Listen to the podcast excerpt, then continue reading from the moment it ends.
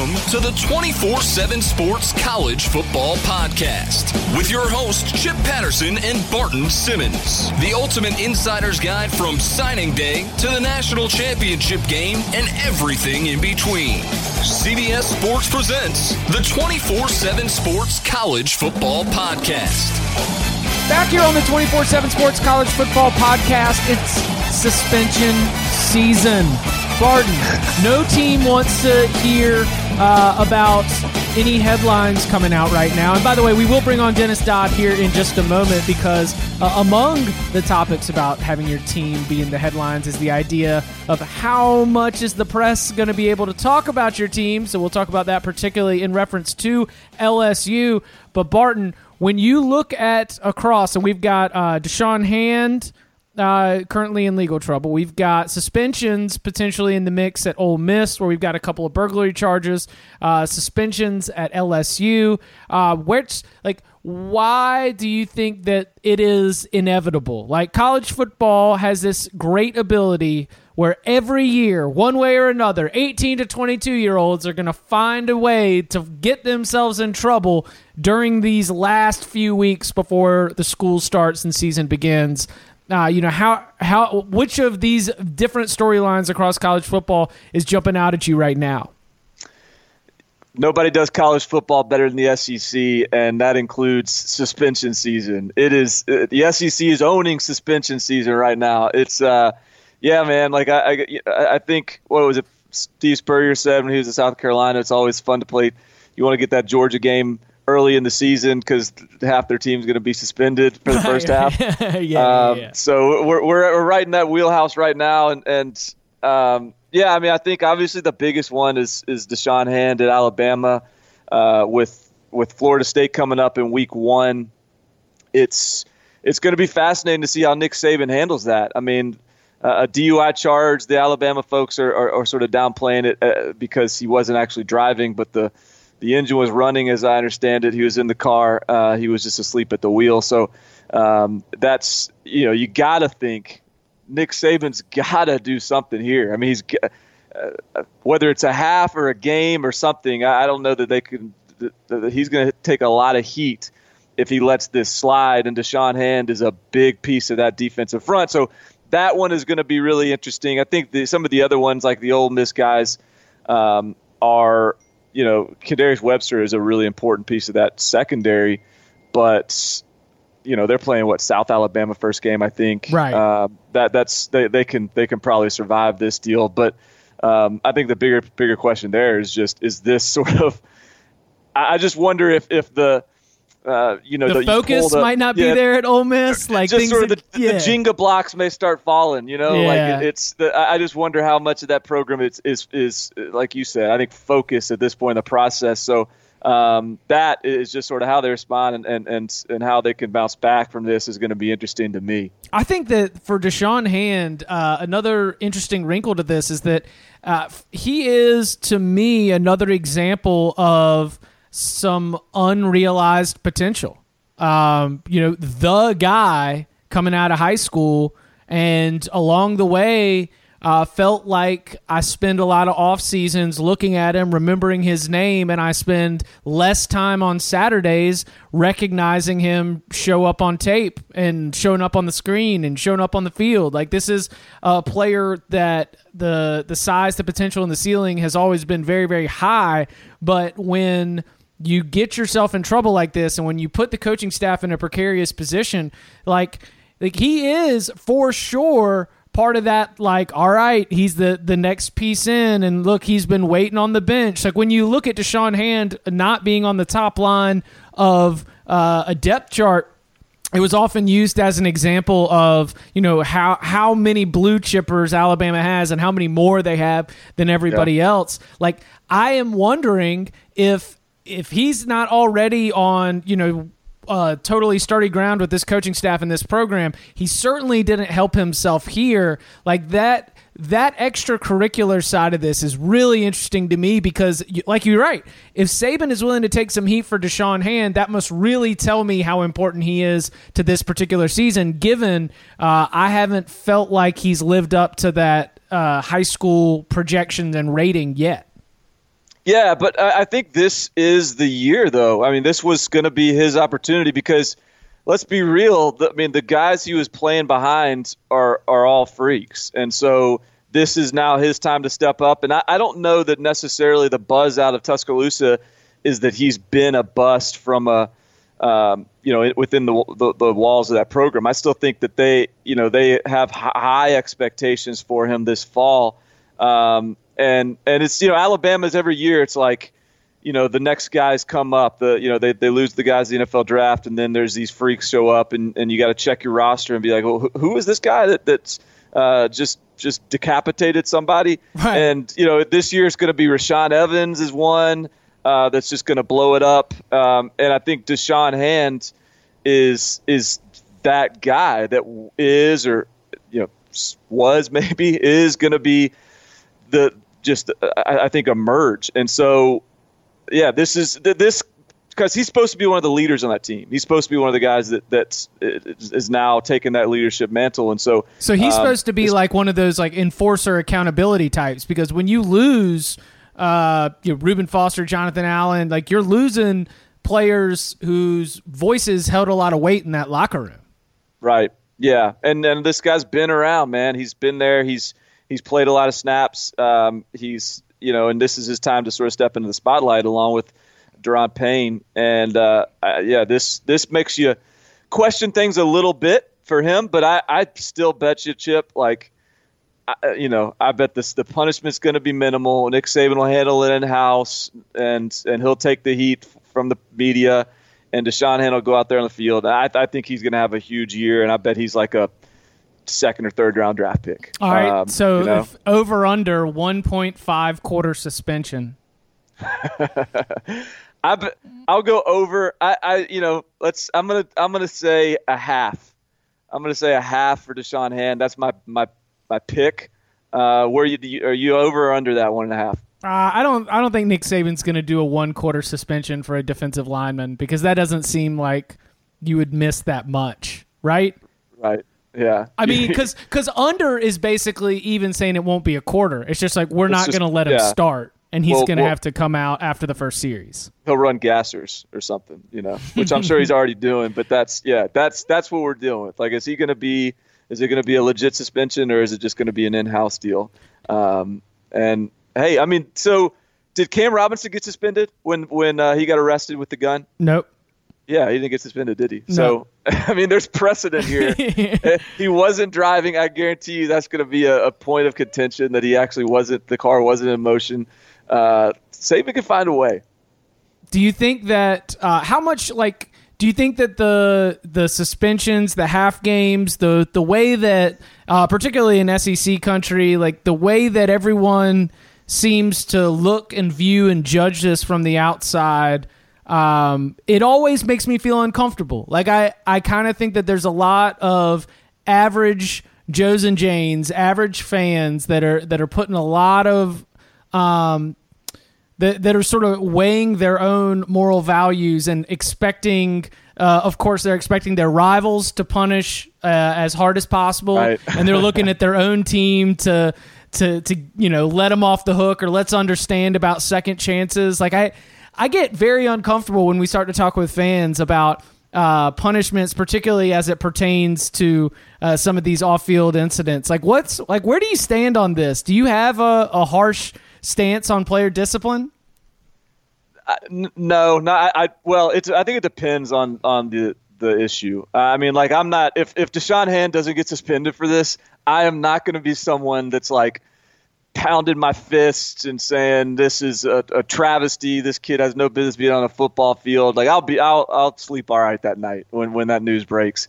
Um, but I, I do think that, like, if anything, the the Baylor stuff has taught us something. You know, like if you just allow certain behavior and I mean domestic as it relates domestic to issues domestic, yeah, yeah, domestic issues and sexual assault like that stuff for me is a is a like like no questions asked type situation because uh, I would hope as a fan uh, that you would be able to expect more and expect the best out of your players. And and I, yeah, and I think that that's a that that to me is a whole different category. And, and, again, like I think because of this Baylor stuff, we've learned like that that can become, um, you know, a, a schools can almost become complicit by not not enforcing the rules, not holding people to task, not not holding people accountable, and then all of a sudden it becomes a systemic issue. And so, um, man, like that's been eye opening that that all this Baylor stuff. And so I, I think that the any domestic issue and, and sexual assault issue has to be like, I mean that that's has to be dealt with um, firmly. But uh, but but the other stuff, the the uh, shoplifting, the you know even this deal with the Da'Shawn Hand, like I, I don't know, like I'm just uh, maybe I'm soft, but I'm not I'm not going to get too up in arms if these guys aren't aren't handled. Public uh, intoxication. Uh, yeah, I, I, was in college, man. like, Public, like. That's the, the, the hardest part for me about some of this stuff is like with with those those sort of charges, like trespassing in, late at night. Yeah. Like yeah, you're like, uh, like, e. I mean, thank God there weren't. Uh, no, nobody cared what the Yale football players did. You know, no, no, there weren't there weren't newspapers reporting on like when we got in fights or someone got arrested for being drunk because there were plenty of that was happening, and uh, so I it's having been in college, like I'm just not I'm not going to get too up in arms about a, a guy that's you know had a few too many cocktails. All right, let's uh let's let's bring in Dennis Dodd right now, um, and we will we, we we will get the Dodd the Doddcast as this has been known. Uh, time time to bring him back in the fold. And now, bringing on to the 24 7 Sports College Football Podcast, the Doddcast Master, the Doddcaster, Dennis Dodd. You follow him on Twitter at Dennis Dodd CBS. Dennis is furiously transcribing some quotes right now for a story which we will have him back on the 24 7 Sports College Football podcast to discuss and promote for sure. Uh, Dennis, welcome to the show. How are you, Chip? It's been a while. Glad to be back. Well, it's been a while. Uh, you and Barton just got to enjoy some time uh, up in New York City, getting with the the planning stages of the uh, the big the big CBS college football attack. Do you feel energized, gents? I do. I do. Uh, it was uh, it was informative. It was nice to see the other side, how they approach things, and how dedicated they are. I guess to their craft. I don't know, Barton. What was your takeaway?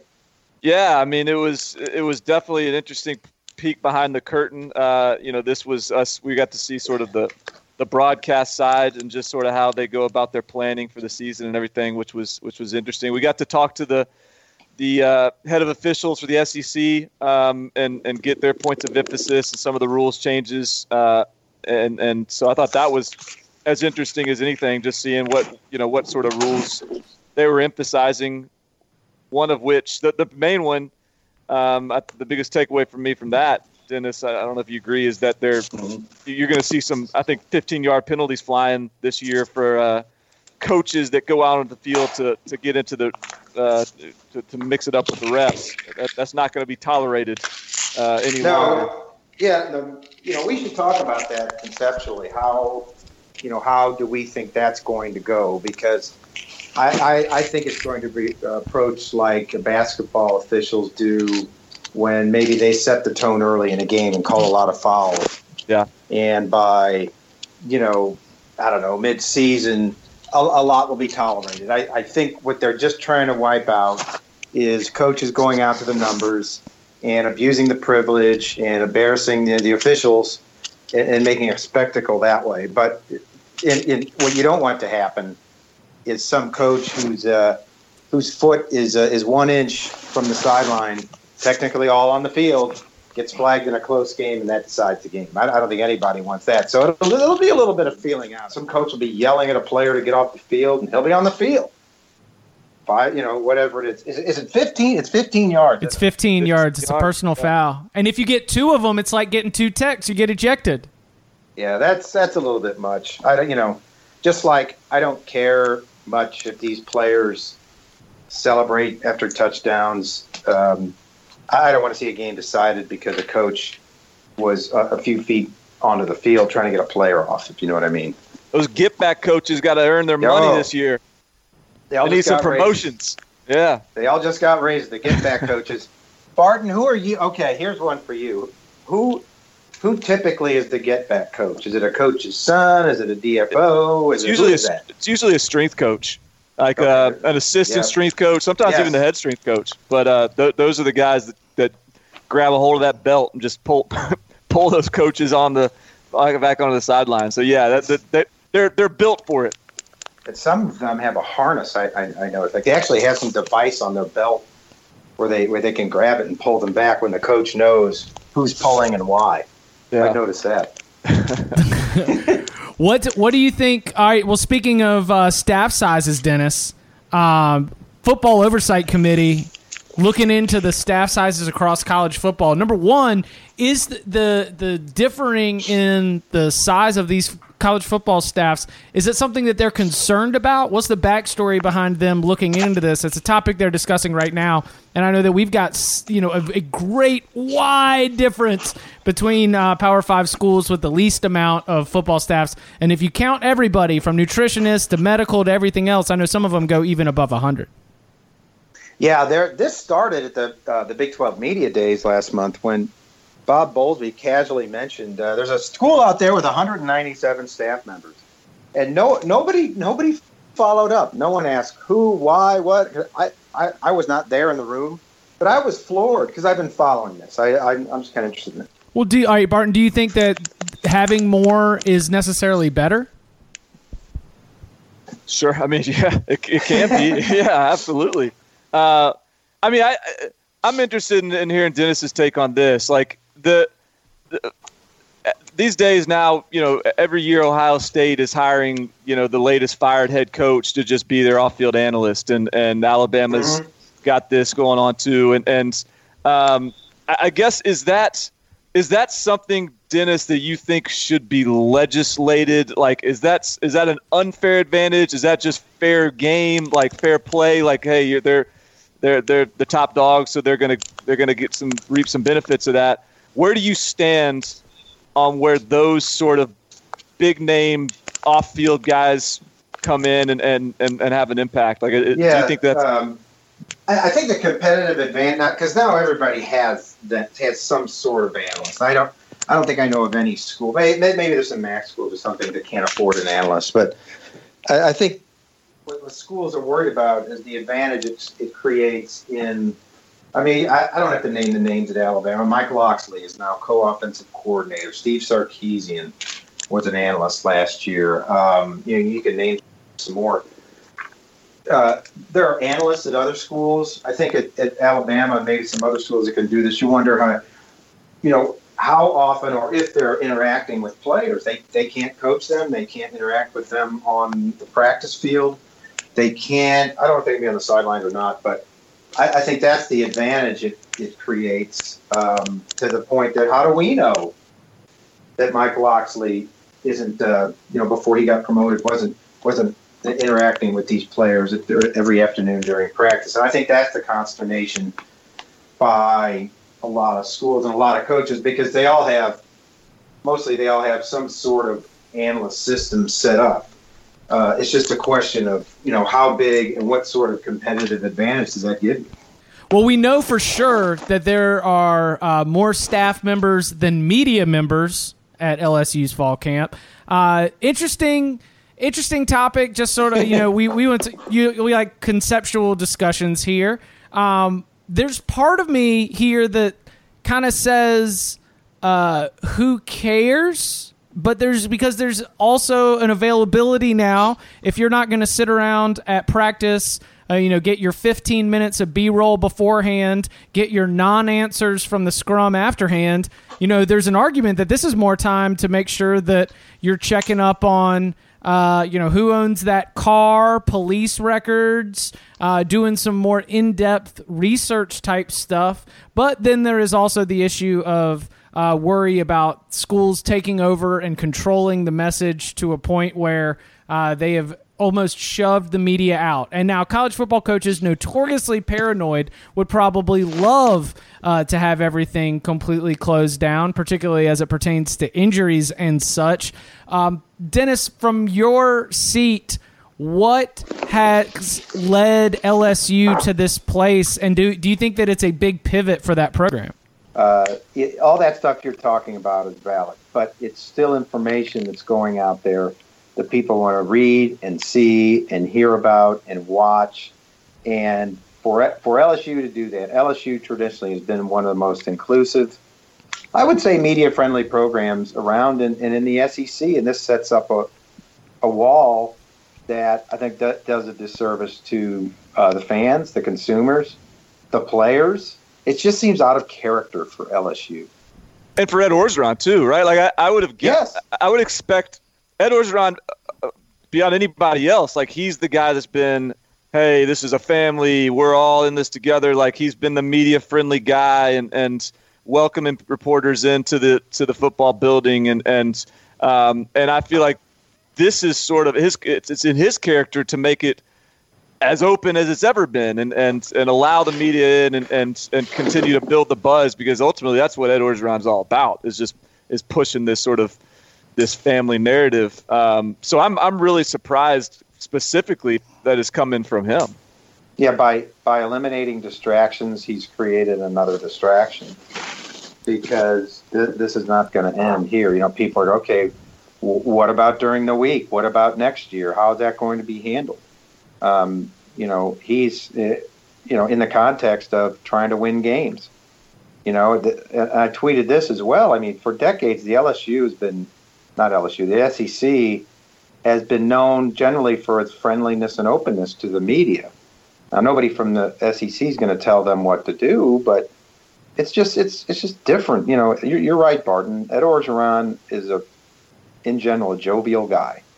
Uh, he showed up at the SEC media days in a suit, uh, you know, saying it was going to be different, and he did nothing but spout cliches. Look, that's that's that's his choice. I'm not going to argue that, but I love the old Coach O. I lo- you know I love the guy that ripped off his shirt and challenged the entire Ole Miss team to a fight. Probably not a good look as a head coach, you know, ever, but uh, that's how he made his reputation as one of the great recruiters of of the present day and, a pretty jovial guy and native Cajun. I, I, I just think, and, and at LSU, those people want more, not less. They're getting less. So disservice to fans, disservice to the players, not being able to uh, have that experience. I mean, I think there's some media yeah. training, right, that comes along with this.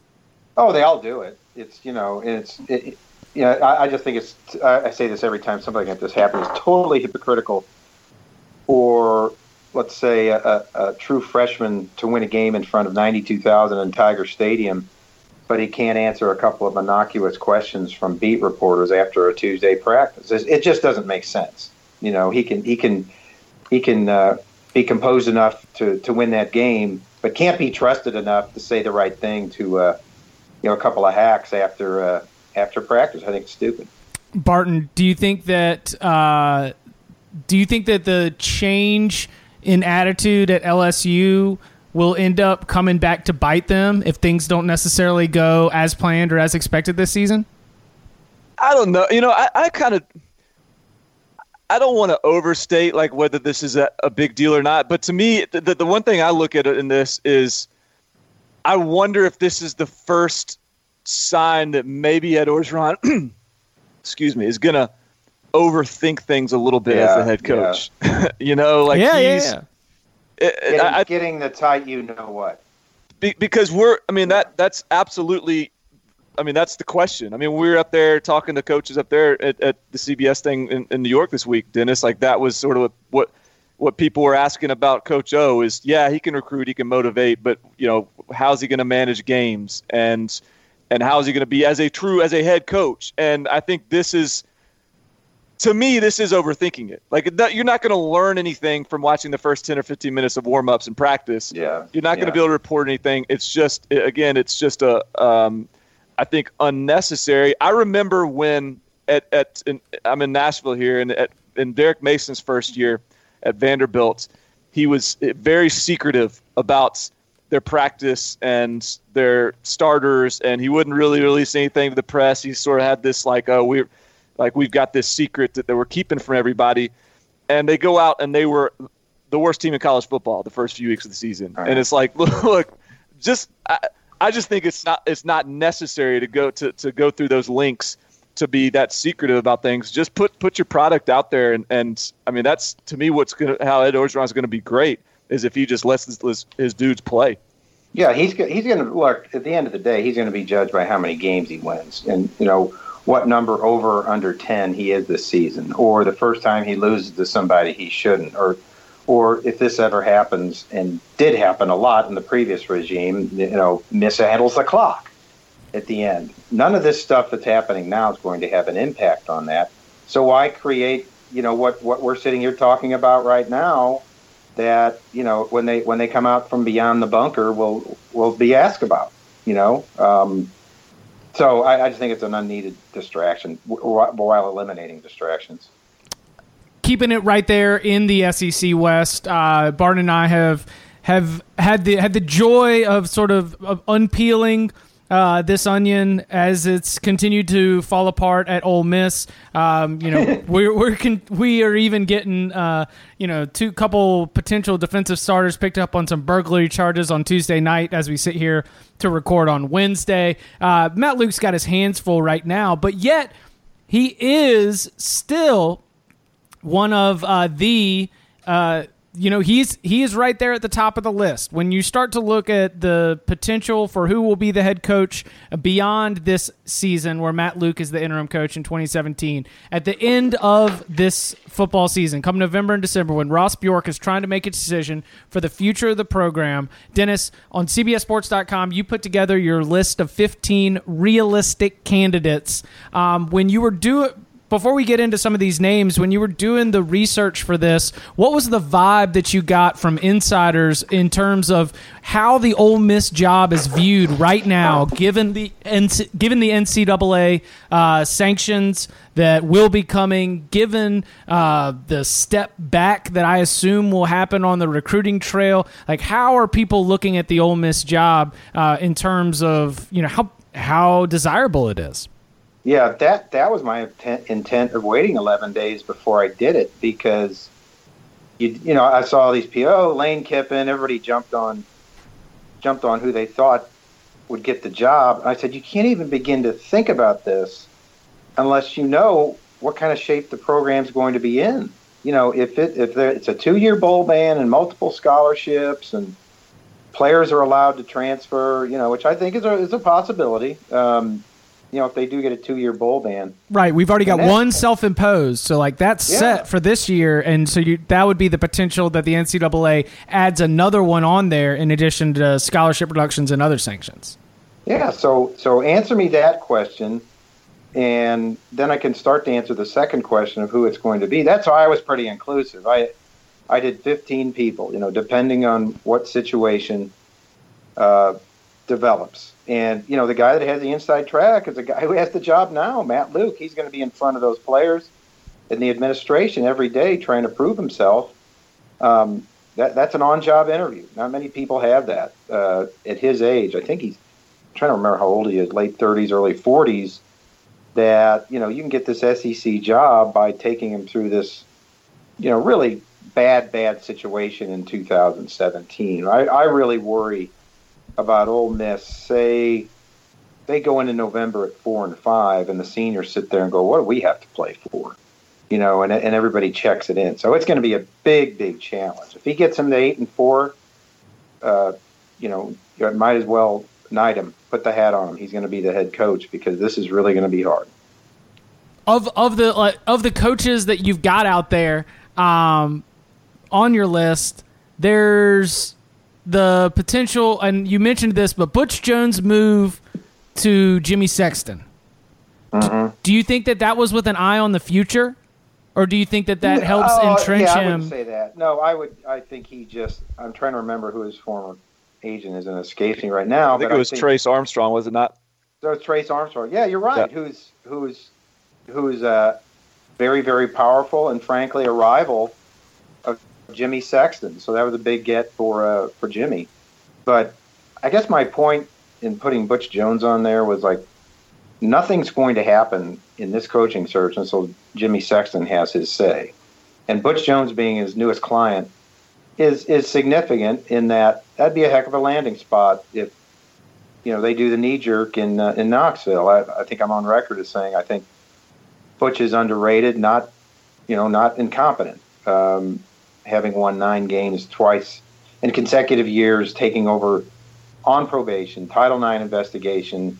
Derek Dooley two and fourteen in his two previous years in the SEC.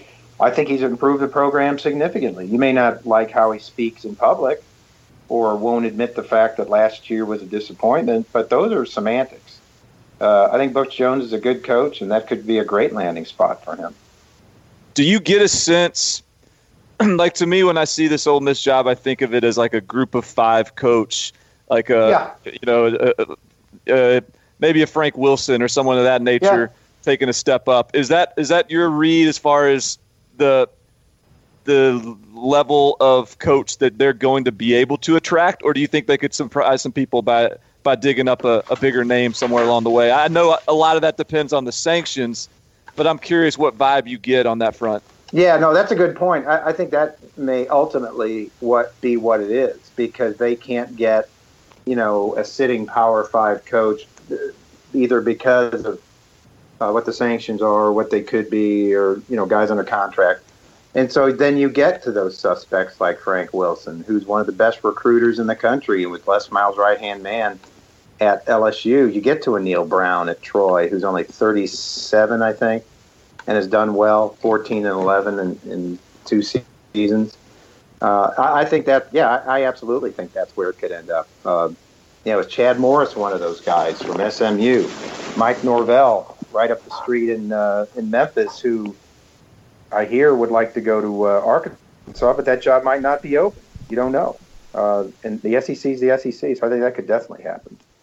Is the is Ole Miss going to still be willing to pay, uh, you know, in that th- four million range for a rebuild type job? Well, the short answer is yes. Uh, the long answer is they'll be saving, you know, 50, uh, about fifteen million dollars. They didn't have to pay Hugh Freeze, who walked away from this year's salary plus his buyout without a peep, by the way. So, what does that tell you about what's to come? Uh, the other side of that is I think the people who run that program and the boosters who contribute to it, you know, are, are going to be very, uh, I don't know, frugal about the money they spend on the next guy. You know, if it's it's a if it's a big name guy, they might go all in, but they go, look, we we paid this much for the last guy, and what did we get out of it? Um, they actually got a lot. They beat Alabama twice and went to consecutive New Year's Six uh, bowls. New Year's Six bowls. So, uh, yeah, I mean they've got the money to do it.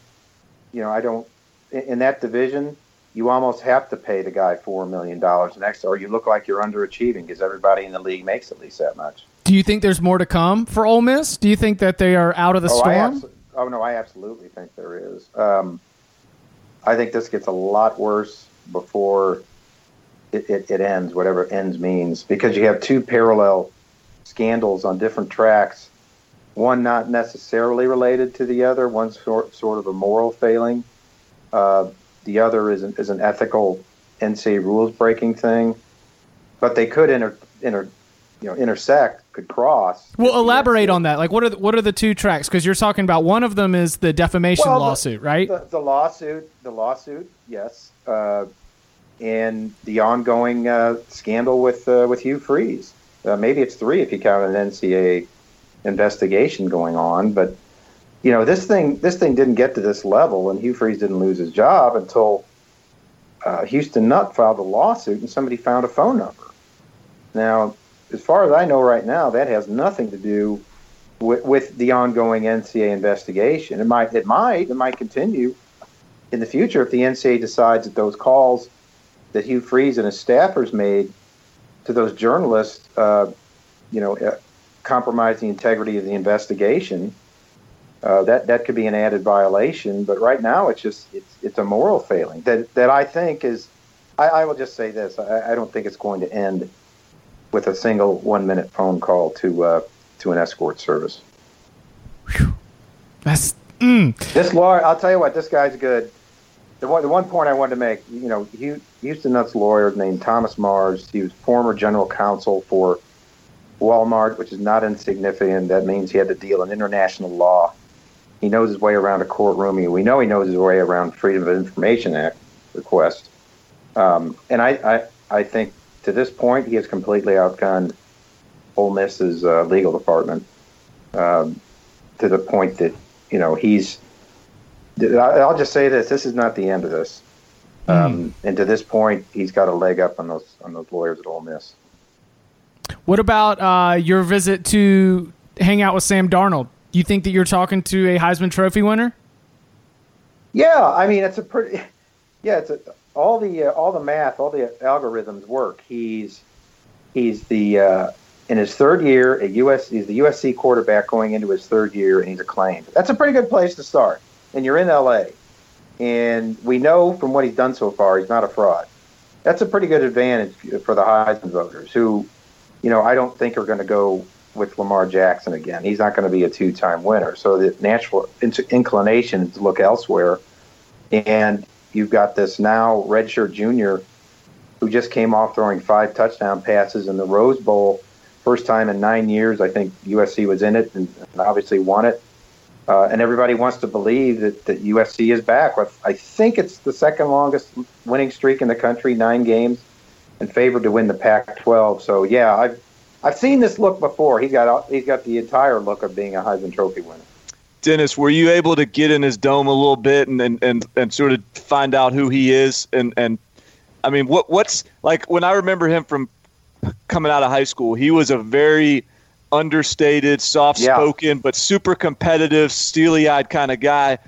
Does is has has his personality started to come out as he's matured in that program, or is he still a pretty kind of quiet, soft-spoken guy? What what did what was your read in terms of just his personality? Uh, yeah, much the same. Very chill, uh, which helps him on that campus. I ask him if he can walk across campus and he goes, yeah, you know, he he know the he's in the Annenberg School of Communications, which is right across the street or a sidewalk from Sports Information, where he would have to go for interviews and stuff. So he doesn't have to travel that far in that sense. But yeah, he's he's a really chill guy. Uh, he gets it. You know, he's not bothered that much by all the adulation. You know, he'll stop and take a selfie with students and that type of stuff. Uh, but he just he's he just he, you know he's all about ball you know, he's he's one of those guys. And you you know you you saw him coming out of high school. He, he's much the same. I did ask him about. Okay, I've seen this look on guys' faces before. When did it hit you that you know you just won the Rose Bowl? And he started gushing about that because it's been a dream. His his grand his whole family's USC fans. His grandfather played there. Um, there are other connections, and he is absolutely at the place he wants to be, succeeding at a high level. He's not as, I guess, uh, colorful as, say, a Matt Leinart or some of the other guys there. But I'm never going to disparage a kid for, for who, who he really is. I, I just think he's very kind of a quiet guy who gets it right now. No, I kind of like it about him, honestly. I, I, I mean, he's a he he's a he's just a competitive kid, and he's just he's he is focused, and uh, at least that's my read. He's just a focused guy, and um, doesn't seem like the type that ever gets too high, gets too low. Uh, I'm I'm curious if you caught much buzz in terms of like who his targets are going to be, the receiving corps. There, there's some new faces out there this year. Yeah. Were you able to to to dig up kind of the, who they're excited about at the receiver position, or who, yeah, who I did, Sam's yeah. excited about? That was the last question I asked him because I said you lose, you lose a lot at the receiver position, and I wasn't able to go to any practices while I was out there. But as you know, they're really really young. But yeah. He's been throwing with these guys all off season, and, and he's really high on them. So. Yeah, no, I was. Uh, I, I think that'll work its way out. I think that's something that USC is not settled on going into the season. Uh, the talent is there. We just haven't learned their names yet. Well, Dennis, uh, we appreciate you stopping by. This will certainly uh, not be the last time we get you here on the 24 7 Sports College Football Podcast. Uh, we've got a lot more to uh, unfurl and figure out before the start of the college football season. And then we'll be uh, leaning on you right there in the heart of things throughout the season. So, Dennis, thank you very much. Thanks, guys. I look forward to it. It'll be fun. Thanks, Dennis. Right. Our thanks to Dennis Dodd. Make sure you follow him on Twitter at Dennis Dodd CBS. Uh, Barton, now it's time to introduce what I hope will be an award winning closing segment. This will bring us all the potties. I guess. Are they called potties? The podcast Is- awards? I, I don't know, but that sounds that's a great name. I hope that's what it is. I want I want a potty on my mantle. Yeah, bring us the potty. Okay. Uh, the award winning closing segment beginning now is simply question of the day. The question of the day. Chip has uh, the baton, so I'm going to pitch it. I've got an answer to the question of the day, but the question of the day, Barton, is what is the week one schedule obviously has Florida State, Alabama, one of the biggest games uh, that we might get to see all season. Two of the top teams, two national championship contenders. Uh, we've got some action on Thursday. We've got some action the week before. Goes all the way through Georgia Tech and Tennessee on that Monday night. Football all the time. I mean, it is almost an, an overload for your brain and your eyes. Uh, we will, of course, be here the whole way. So, in the week one schedule, which is packed with some tasty matchups, what is one that you think is sneaky good? So, a sneaky good week one game. Well, the one I've got circled that I'm I'm as excited to watch as any other game in that whole slate is the NC State South Carolina game. I know that's that's in your backyard a little bit, but uh, so you you I, I would think have a little bit of insight on that game as well. But man, I mean that that's going to be NC State's got one of the best defensive lines in the country. They are t- a team that I, I've seen Final Four predictions for them. Like they're all this Hey, sort of don't! Hey, I can't believe Cole Cubelic did that. I can't believe he did a- that to the NC State fans. Pick, man, I, I and I, I think Cole does a good job, and and I, I respect his uh, him going out on a limb. Uh, but that's a that's a ballsy one. So, I and but they are good. Like they're legit. They've got they've got a lot of talent.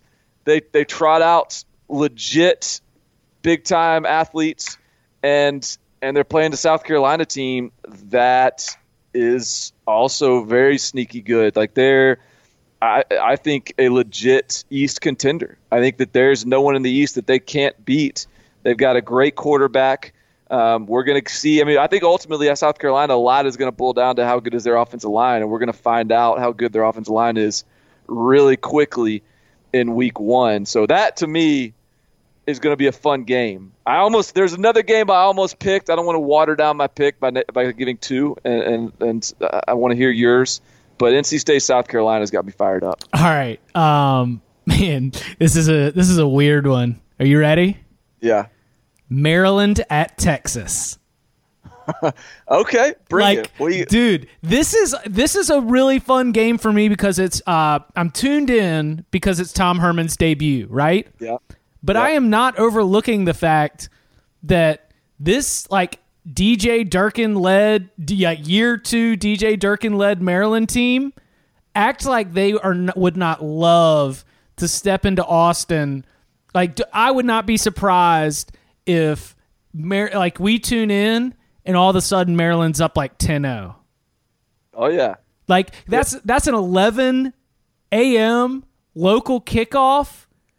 Boy, Maryland, Texas, I think is sneaky fun. I think Texas ends up winning the game eventually, but like is that when is that in Austin or is that in, in uh, uh, where where are they playing that game? it's in Austin. It's in Memorial Okay. Stadium. Yeah, yeah. So I think that. Uh, what do you think?